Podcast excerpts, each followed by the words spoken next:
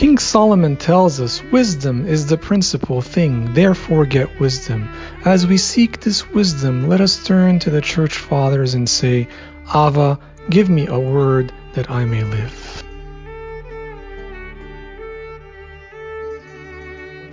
As we begin Holy Week, many of us have prepared our prayer corner with black curtains or cloth, an icon or picture of our Lord Jesus Christ crucified or wearing the crown of thorns, candles in front of them, and so on. In addition to these external preparations, we must also remember that it is not sufficient to simply live stream the service. The temptation to relax, sit on our couches, or even check our phones and messages while we let the deacons in the live stream sing, will be even greater than when we are in the church. For us to truly benefit, we must actively participate in the service, engage our bodies, and chant along. St. John Climacus in step 15 tells us the effort of bodily prayer can help those not yet granted real prayer of the heart. I am referring to the stretching out of the hands the beating of the breast, the sincere raising of the eyes heavenward, deep sighs, and constant prostrations. If you can, lift up the eyes of your soul, but if not, the eyes of your body.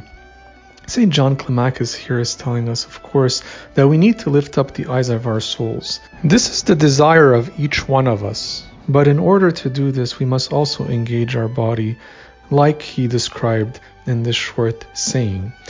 Though the services may be long and we may find ourselves at times losing focus, St. John Climacus here tells us that when we do engage our bodies in worship, our souls will follow.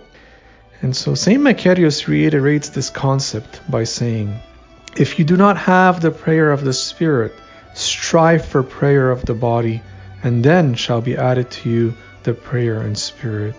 As we struggle in our prayers, as we wish for our prayers to be heartfelt, as we wish for our prayers to ascend to our Lord, and we find ourselves sometimes distracted, let us strive, as he says here, for prayer of the body. Let us fully engage our bodies in prostrations when we are doing the supplications during Holy Week.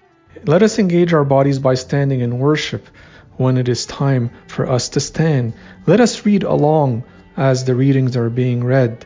Let us chant along as the hymns are being chanted as much as we can that our bodies may be engaged. For Isaac the Syrian gives us a warning. He says, Consider every prayer wherein the body does not toil and the heart is not afflicted to be a miscarriage, for this prayer has no soul.